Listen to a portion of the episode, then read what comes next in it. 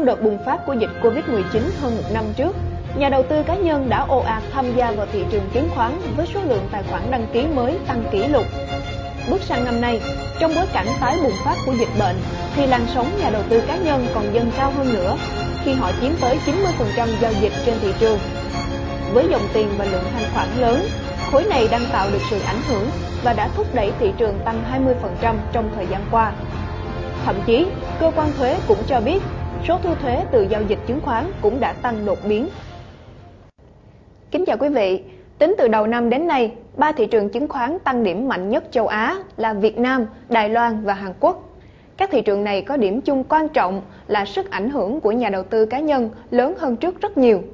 Tại Việt Nam, nơi nhà đầu tư cá nhân chiếm khoảng 90% giao dịch, chỉ số VN Index đã tăng 20% trong năm nay, mức tăng mạnh nhất so với tất cả chỉ số chứng khoán trong khu vực.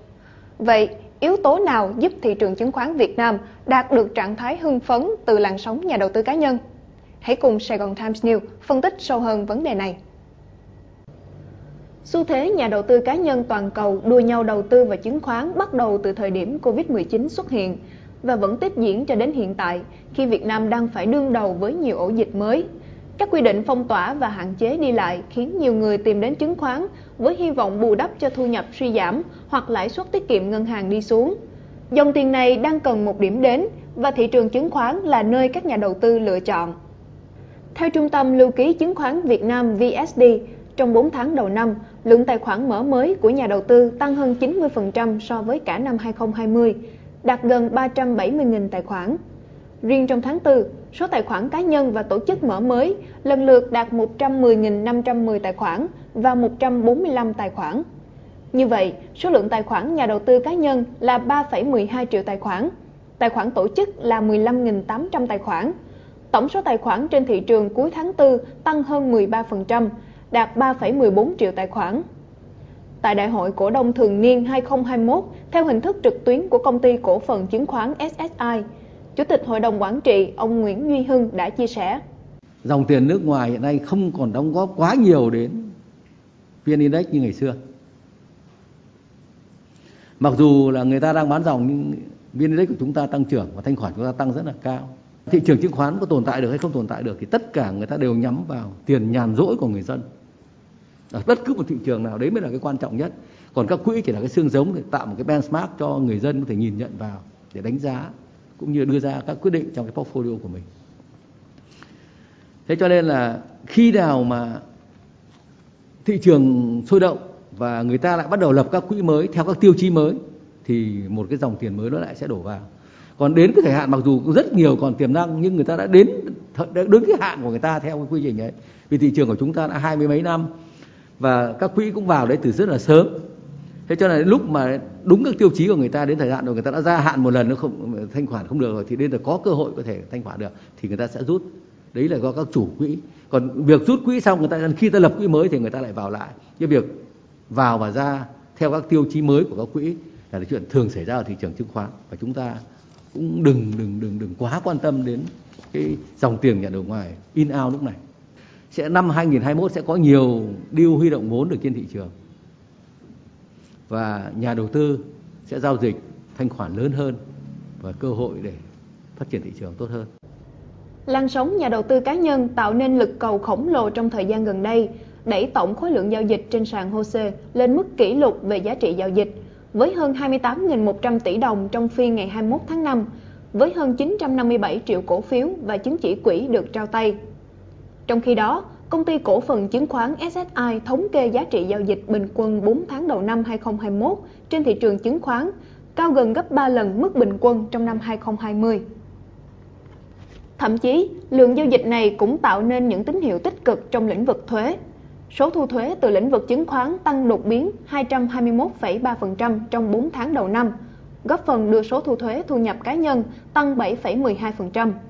Tốc độ thu thuế từ chứng khoán tăng vượt nhiều lần so với các khoản khác, như thuế thu từ chuyển nhượng bất động sản chỉ tăng 83,75% so với cùng kỳ năm 2020, từ đầu tư vốn của cá nhân tăng 45,76%, hay từ hoạt động sản xuất kinh doanh chỉ tăng 10,17%.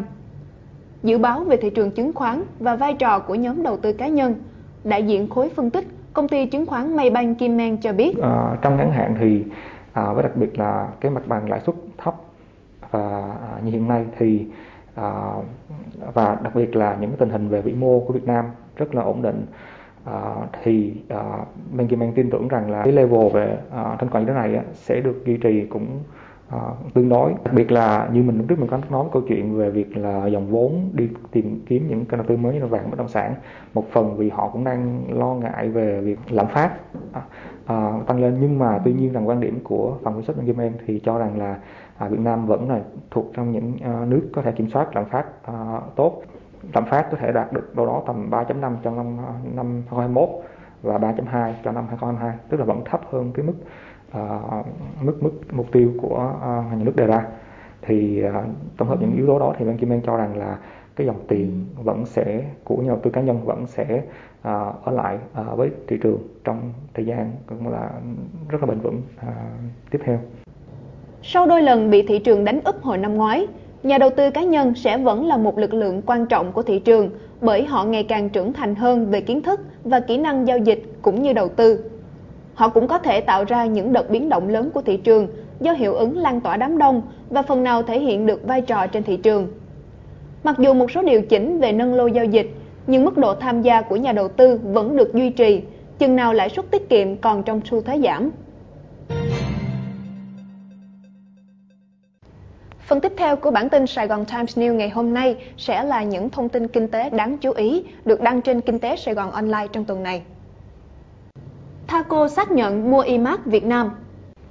Vào ngày 31 tháng 5 vừa qua, đại diện ban giám đốc Tập đoàn ô tô Trường Hải, còn gọi là Thaco, xác nhận rằng công ty đã ký hợp đồng mua lại chuỗi bán lẻ E-Mart Việt Nam, đồng thời lên kế hoạch sẽ phát triển 11 đại siêu thị E-Mart trong vòng 5 năm. Thaco dự kiến sẽ hoàn tất vụ chuyển nhượng trong tháng 6 này, nhưng không tiết lộ giá trị thương vụ. Ngoài ra, đại diện Thaco cho biết, đơn vị cũng đã ký thỏa thuận nhượng quyền thương mại với tập đoàn E-Mart Hàn Quốc. Trong đó, phía đối tác Hàn Quốc sẽ cấp quyền thương mại độc quyền đối với mô hình đại siêu thị thương mại E-Mart tại thị trường Việt Nam, bao gồm nền tảng thương mại điện tử E-Mart Mall. Bên cạnh đó, đối tác Hàn Quốc sẽ cử các nhân sự chủ chốt làm việc tại Việt Nam để vận hành siêu thị trong suốt thời hạn nhượng quyền. Thời gian hợp đồng nhượng quyền kéo dài 9 năm, đồng nghĩa với việc E-Mart Hàn Quốc sẽ không còn hoạt động đầu tư vào mảng bán lẻ dưới thương hiệu của mình tại thị trường Việt Nam. Bên cạnh đó, Thaco cũng ký hợp đồng với nhà bán lẻ này để phân phối các sản phẩm nhãn hiệu riêng No Brand của E-Mart tại thị trường Việt Nam. Căn hộ chung cư không được nhỏ hơn 25 m2. Kể từ ngày 5 tháng 7 tới đây, theo quy chuẩn kỹ thuật quốc gia về nhà chung cư vừa được Bộ Xây dựng ban hành, căn hộ chung cư phải có tối thiểu một phòng ở và một khu vệ sinh.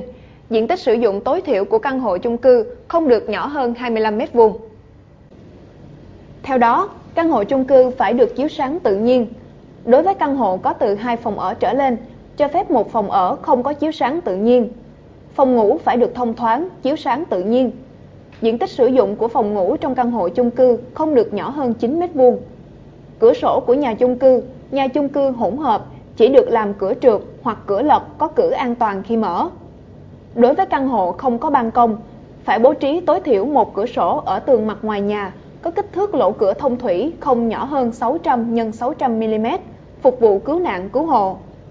Rào, lan can và ban công, ngoài việc đảm bảo các yêu cầu an toàn theo quy định, thì chiều cao thông thủy tính từ sàn đến mặt dưới lỗ cửa, bậu cửa sổ không được nhỏ hơn 1,4 mét. Standard Chartered hạ dự báo tăng trưởng kinh tế Việt Nam năm 2021. Giữa khó khăn khi dịch bệnh COVID-19 bùng phát trở lại, Ngân hàng Standard Chartered ngày 1 tháng 6 đã đưa ra dự báo tăng trưởng GDP của Việt Nam năm nay sẽ là 6,7%, thấp hơn mức dự báo đưa ra hồi đầu năm là 7,8%. Như vậy, với dự báo mới nhất, mức tăng trưởng dự báo cả năm đã giảm. Mặc dù giảm đến 1,1% so với trước đó, nhưng đây vẫn được xem là mức khá cao. Lý giải cho việc vẫn dự báo tăng trưởng của Việt Nam ở mức khá cao, Standard Chartered cho rằng nền tảng kinh tế của Việt Nam vẫn tiếp tục được duy trì mạnh mẽ và Việt Nam là một trong những nền kinh tế hoạt động tốt nhất thế giới trong giai đoạn dịch bệnh. Ông Tim Lilahafan, chuyên gia kinh tế phụ trách Việt Nam và Thái Lan của Standard Chartered, nhận định Việc triển khai tiêm vaccine COVID-19 mở rộng là điều kiện quan trọng để mở cửa trở lại du lịch và thúc đẩy quá trình phục hồi kinh tế bền vững.